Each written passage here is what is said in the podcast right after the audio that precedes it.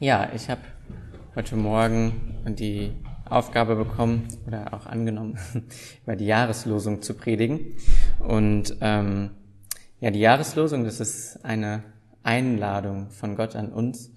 Und ähm, ja, ich habe Wünsche und habe gebetet, dass äh, ich euch äh, einfach die Wichtigkeit und auch den Wert dieser Einladung heute Morgen nochmal irgendwie neu vor Augen führen kann. Und äh, habe mir dazu Gedanken gemacht und ähm, freue mich jetzt, die euch vorzustellen. Und ich lese sie am Anfang einmal vor. Jesus Christus spricht, wer zu mir kommt, den werde ich nicht abweisen. Das ist die Jahreslosung, wer zu mir kommt, den werde ich nicht abweisen. Steht in Johannes Vers, äh, Kapitel 6, Vers 37. Und ähm, ja, es ist eine Einladung an jeden, egal wer du bist, wenn du zu Jesus kommst, ähm, dann wird er dich nicht abweisen. Und ähm, Teil zwei des Verses, wenn man es jetzt nachschlägt, nachschlägt, dann wird man feststellen, es ist nicht, äh, nicht nur dieses, dieser Teil des Verses, sondern da geht es noch einen ersten Teil. Ähm, da steht, ähm, alle, die der Vater mir gibt, werden zu mir kommen. Und wer zu mir kommt, die werde, den werde ich nicht abweisen. Und ich habe überlegt, was ich dazu sage, weil ich weiß ehrlich gesagt nicht so genau, wer ist denn jetzt vom Vater gegeben oder wer nicht. Und äh, ich glaube, da könnte man jetzt eine Diskussion anfangen. Äh, aber ich weiß eins, in Timotheus, 1. Timotheus 2,4 steht, ähm, dass er will ja, dass alle Menschen gerettet werden. Also Gott möchte, dass alle Menschen gerettet werden. Und äh, deswegen glaube ich, dass diese Einladung für alle ist. Und ähm, egal welchen Hintergrund wir haben. Und ähm, wenn wir es im Herzen haben, diesen Wunsch, zu Gott zu kommen, dann ist das schon einfach äh, ja die Einladung und dann können wir kommen und ähm, man könnte jetzt, also ich glaube, es ist, gibt vielleicht zwei Varianten, wie man diesen Vers verstehen könnte. Also einmal ist natürlich grundsätzlich die Frage, folge ich Jesus nach oder folge ich Jesus nicht nach? Und das ist eine Entscheidung, die wir einmal im Leben treffen. Also einmal diese Entscheidung, komme ich zu Jesus, lasse ich Jesus in mein Herz hinein und ähm, dann habe ich diese Einladung im Großen und Ganzen angenommen. Ich glaube aber auch, dass auch wir, die wir jetzt schon Jesus nachfolgen, äh, trotzdem immer wieder diese Einladung annehmen dürfen, immer wieder in äh, Gemeinschaft mit Jesus zu kommen. Und ich möchte auch deswegen jetzt im Folgenden eher so dieses Verständnis dann dahinter so beschreiben, dass auch wir immer wieder zu Jesus äh, kommen dürfen und diese Einladung immer wieder für uns in Anspruch nehmen dürfen. Ich habe mir mal angeguckt, dann im Evangelium, Jesus hat das gesagt, hat es dann auch selbst so gelebt. Und ähm, habe mir mal angesehen, wer ist denn zu Jesus gekommen und ähm, habe verschiedene, ich nenne es mal Gruppen gefunden, ähm, wo wirklich wortwörtlich im Evangelium steht, und da kam, er kam oder sie kam oder sie kamen zu Jesus. Und ähm, die erste Gruppe, die ähm, dann kommt, das sind Blinde oder Lahme, Leute, die irgendwie wirklich ein dringendes Bedürfnis haben. Zum Beispiel Markus 1,40, Aussätziger. Da kam ein Aussätziger zu Jesus und hat um Heilung gebeten. Oder Kranke, Gelähmte, Besessene, Markus 5, Vers 2. Oder der Synagogenvorsteher Jairus, der, ähm, dessen Tochter im Sterben liegt. Und er kommt flehend zu Jesus und widersetzt sich jeglichen gesellschaftlichen Normen, kniet vor ihm nieder und bittet darum, dass Jesus zu ihm nach Hause kommt und die Tochter heilt. Und ähm, ja, oder auch Nichtjuden. Es gibt eine Frau aus Tyrus, die kommt zu Jesus und ähm, bittet auch um Heilung für, ich glaube, auch ihre Tochter. Und ähm, ja, es sind ganz verschiedene Menschen, Männer, Frauen, verschiedene Hintergründe, verschiedene Nationalitäten, verschiedene Anliegen, aber sie haben irgendwie eins gemeinsam. Sie haben eigentlich keine Hoffnung, außer Jesus, dass Jesus ihr Anliegen erfüllt oder irgendwie befriedigen kann. Und ähm, sie haben vieles anderes versucht und ähm, ja, sie wissen nicht mehr weiter, sind sonst verzweifelt, aber ähm, in Jesus haben sie nochmal neue Hoffnung gefunden und ähm, ja, Jesus hat sie nicht abgewiesen. Er hat ähm, jeden einzelnen von diesen Menschen hat er geheilt oder gesund gemacht, sie ihnen begegnet, auch nicht nur körperlich, sondern auch darüber hinaus und hat ihnen Worte des ewigen Lebens gegeben. Ähm, das war so die erste Gruppe und ich denke, es ist eindeutig, egal wenn, was wir für ein Anliegen haben, wir dürfen all unsere Anliegen auch mit unseren Anliegen zu Jesus kommen und ähm, egal was das ist, ob wir das komisch finden oder nicht, Jesus weiß es sowieso und er wartet auf uns und äh, wird uns nicht abweisen. Und ähm, das war so die erste Gruppe, so Bedürftige. Ähm, dann habe ich ein zweites Beispiel gefunden und zwar der reiche Jüngling. Auch da steht, er kam zu Jesus. Und äh, mal kurz so die Geschichte.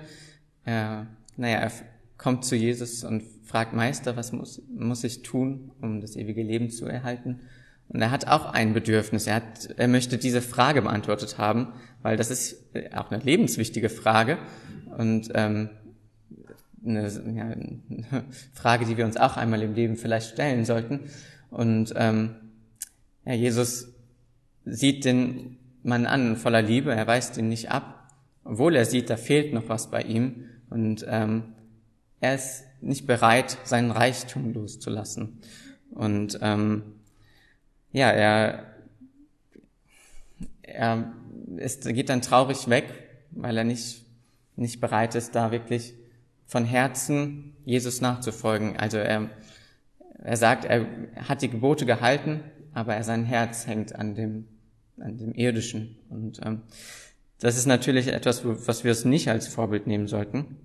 Wenn wir zu Jesus kommen, dann sollten wir bereit sein, Sachen, die uns hier festhalten, loszulassen und ähm, Gott in die Hände zu geben. Er kann daraus ja machen, was er möchte.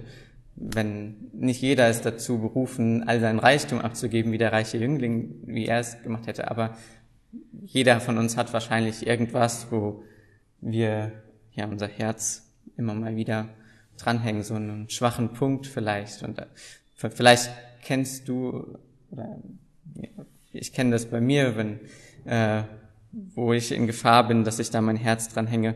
Und das, so Sachen stehen der Beziehung mit Gott im Weg. Und ähm, Jesus nimmt uns das nicht, zwingt uns nicht, das loszulassen, so habe ich das jedenfalls erlebt, ähm, sondern begleitet uns und hilft uns ähm, ja dadurch und auch das loszulassen und er ist ein guter Ersatz. So würde ich es vielleicht äh, ja einfach beschreiben.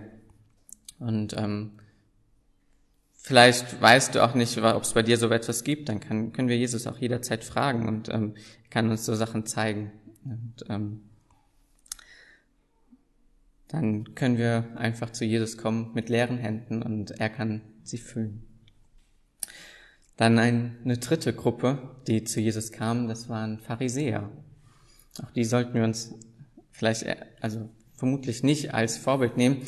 Äh, ähm, aber auch die Pharisäer hat Jesus nicht komplett abgewiesen. Nikodemus als Beispiel.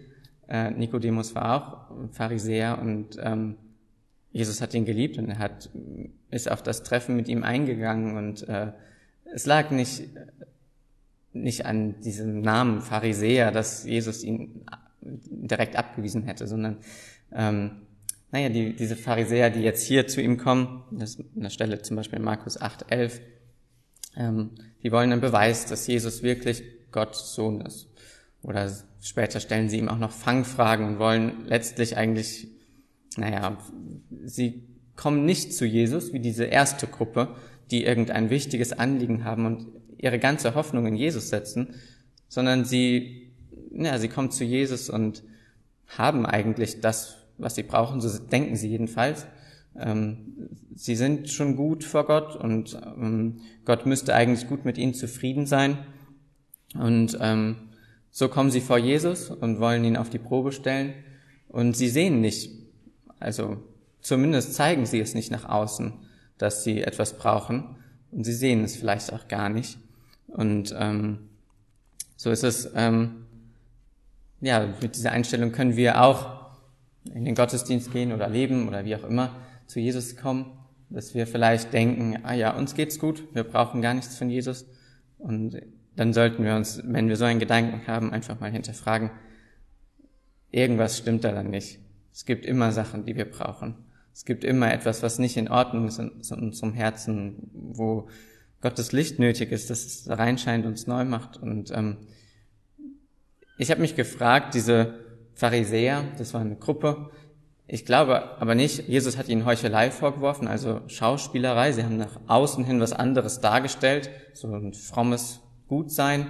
Und ähm, naja, wenn sie nicht vor den Menschen standen, dann haben sie ähm, haben sie gottlos gelebt und ihr Herz war ja, so, ähm, ihr Herz war dunkel und außen haben sie sich so eine glänzende glänzende Kleider angezogen. Und ähm, ich habe mich gefragt, ob den Pharisäern das eigentlich so bewusst war.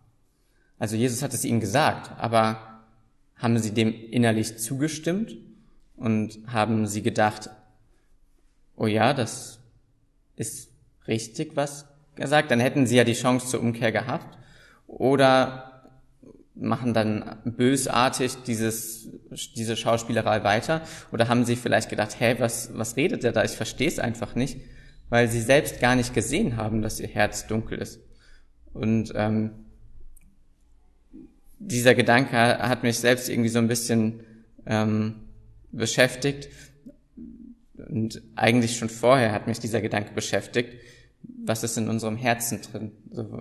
woran erkenne ich, was in meinem Herzen drin ist? Ich habe früher immer, wenn ich gefragt wurde, wie geht's dir, habe ich immer gut gesagt. Natürlich ging es mir nicht immer gut, aber ich habe einfach immer gut gesagt. Es war die einfache Antwort und äh, wenn man mich gefragt hätte, wie ich mich gefühlt hätte, wahrscheinlich hätte ich auch selten, also ein paar, ein paar Gefühle kenne ich vom Namen her, aber ich habe selten so tief in mein Herz hineingeschaut oder mir Zeit genommen, da reinzuschauen. Und ähm, die Bibel hat aber so unendlich viel über das Herz zu sagen. Und äh, es kommt, ich glaube, in der englischen Bibel kommt der Begriff Herz tausendmal vor. Im Deutschen ist es ein bisschen seltener. Aber kannst mal jetzt weitermachen. Ähm, die Bibel sagt so viel über das Herz. Und äh, ganz zentral der Satz, ich glaube, das war auch mal eine Jahreslosung, ein neues Herz will ich dir geben.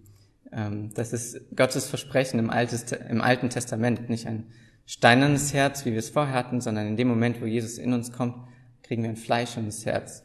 Und ähm, die Bibel sagt, dass und dieses Herz nutzt das Herz als Bild für das Zentrum unseres Wesens, wo all unsere Emotionen drin sind, wo all unsere Wünsche drin sind, all unsere Erwartungen, die wir stellen an andere, an uns, unsere Motive, warum handeln wir, wie wir handeln, all das hängt ja mit unserem Wesen so zusammen und ist so ganz miteinander verflochten und hat viel damit zu tun, wie wir aufgewachsen sind, in welchem Elternhaus, wie wir in der Kindheit geprägt wurden, welche Erlebnisse wir hatten in der Kindheit, aber auch später, ähm, wie wir das auch dann verarbeitet haben, welche Menschen in unserem Umfeld waren, Einfluss auf uns hatten.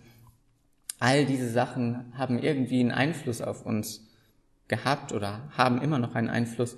Und ähm, manchmal, also mir ging es immer mal wieder so, dass ich ähm, Sachen aus der Vergangenheit dann mal entdeckt habe und ähm, danach Geschluss, Schlussfolgern konnte, ja, deswegen neige ich heute so zu dieser Verhaltensweise, dass ich äh, naja, ich persönlich zum Beispiel neige dazu, ähm, anderen, ähm, ich könnte, also ich gebe anderen nie die Schuld für irgendetwas, sondern suche die Schuld immer bei mir.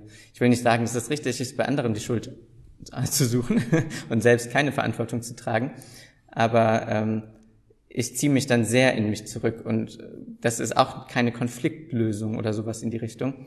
Und gerade auch Konflikte oder sowas, auch das hängt mit der Vergangenheit zusammen wie, wie das die Eltern vielleicht gemacht haben oder so. Und ähm, ich stehe manchmal davor und verstehe gar nicht, was in meinem Herzen so abgeht. Aber ich nehme mir auch nicht die Zeit dafür, äh, wirklich mal in mich zu gehen und ja, Jesus zu bitten, leuchte doch mal da in diesen Winkel rein oder zeig mir doch mal, wieso jetzt da plötzlich Wut hochkommt, so innerlich und ich weiß nicht warum, was das ausgelöst hat. Und ähm, ich glaube, dass Jesus da ganz viel, naja, ganz viel Licht reinbringen kann und äh, Wahrheit zeigen kann und ähm, uns dann auch, ja, einfach, wie da oben steht, ein neues Herz gibt und ähm, es neu macht und ähm, ja einfach äh, da an unserer Seite ist. Und ähm, ich habe mal in einer Predigt so ein, ein Bild gehört.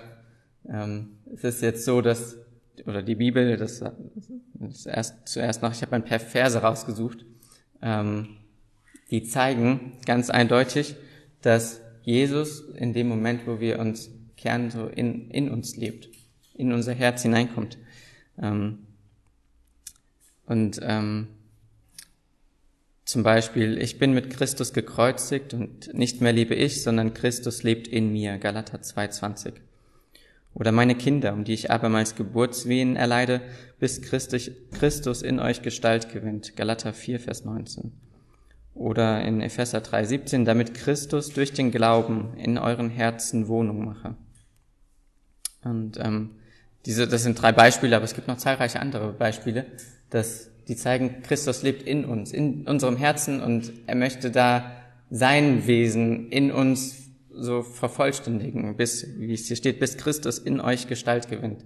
Und ähm, ja, das, wir beten es häufig vielleicht so, dass, ähm, ja, dass wir Gottes Herz besser kennenlernen, Gottes Wesen meinen wir damit. Und ähm, genau das ist, das glaube ich dann auch, dass Christus das in uns neu machen möchte und selbst uns so umgestalten möchte. Und äh, jetzt nochmal zurück zu der Predigt, die ich mal gehört habe, die das, also das Bild dann verwendet, dass Christus in uns ist. Und wenn wir Gemeinschaft mit Christus haben wollen, dann müssen wir natürlich auch ab und zu mal schauen, was in unserem Herzen drin ist. Dann müssen wir sozusagen auch in uns gehen und, ähm, und einfach mal Jesus bitten, zeig uns, zeig mir das, was da drin ist und ähm, mach es neu und äh, ja, zeig mir, wer du bist. Und ähm, häufig, mir geht es so, ich war, bin mir sicher, ich bin da nicht der Einzige. Wir leben in einer, irgendwie in einer Zeit, wo man so viel auf einen hereinprasselt und wo von allen Seiten immer neue Dinge kommen und äh, es immer so viel zu sehen gibt, immer so viel zu erledigen. Ähm, ich lebe manchmal einfach so mein Leben oder das, das Alltagsleben und schaue gar nicht so, wie es in mir aussieht, sondern ähm, ja, bin so beschäftigt und bin praktisch außerhalb meines Herzens. äh, so wie ich früher dann halt immer gesagt habe, mir geht's gut. Aber ich habe nicht reingeguckt, was ist da wirklich so. Ähm, ich war einfach nur zu beschäftigt. Und ähm, ich habe mir vorgenommen, dass ich im neuen Jahr einfach da auch mal ein bisschen genauer hinschaue, was so in mir drin ist. Dass ich nicht so außen bin wie hier dargestellt, sondern dass, ähm, ja, wenn ich Gemeinschaft mit, mit Gott suche, dass ich dann auch mal das nutze, um einfach ja, mir stille Zeit zu nehmen und zu schauen, ja, was ist, äh, wie fühle ich mich gerade? Was ist vielleicht aus welchem Gottesbild heraus habe ich gerade gehandelt? Und dann kann Jesus das richtig drücken. genau. Und ähm, vielleicht nochmal ganz kurz, wie komme ich jetzt nochmal da drauf? Ich habe mich gefragt, weil ich glaube nicht, dass alle Pharisäer das bösartig geheuchelt haben, sondern ich glaube, dass einige einfach so außerhalb von sich selbst gelebt haben, dass sie die Wahrheit gar nicht gesehen haben, dass ihr Herz dunkel ist. Aber das ist vielleicht Spekulation ähm, und sicherlich auch nur dann auch ein Teil der Pharisäer zutreffend, aber ähm, deswegen kam ich auf diesen Gedanken und den wollte ich euch gerne mit weitergeben, weil ähm, naja, der Vers ist Einleitung zur Gemeinschaft und dann passte das jetzt dazu. Ähm, aber jetzt noch die vierte Gruppe der Menschen, die zu Jesus kommen. Und das finde ich sehr schön. Kinder.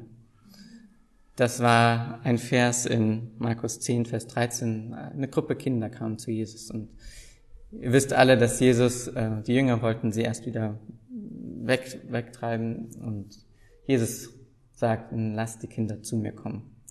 Und ähm, die Kinder sind nochmal anders als diese anderen drei anderen da. Sie haben ja kein richtiges Bedürfnis, so, wo sie verzweifelt sind oder so. Das Einzige, was sie möchten, sie möchten bei Jesus sein. Und ähm, sie möchten in seiner Nähe sein. Und ähm, warum, weiß ich nicht. Aber sie möchten einfach bei Jesus sein.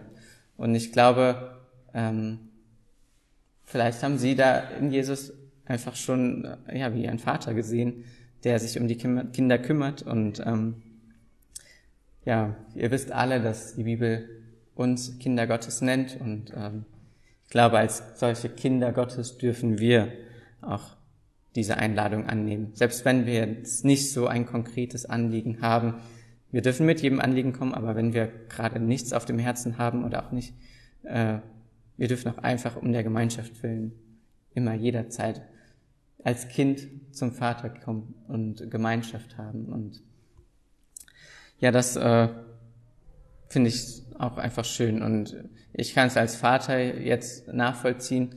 Ja, der Kleine ist jetzt in einem Alter, wo er so Menschen unterscheidet und wo er manchmal die Mama verlangt, aber manchmal auch einfach mit mir spielen will oder wo er den Kopf dann so an mich legt. Und das ist einfach schön, wenn die Kinder Nähe suchen. Und ähm, und ich bin mir sicher, wenn die Bibel sagt, wir sind Gottes Kinder, dann hat das den Grund, dass äh, Gott sich auch freut, wenn wir seine Nähe suchen.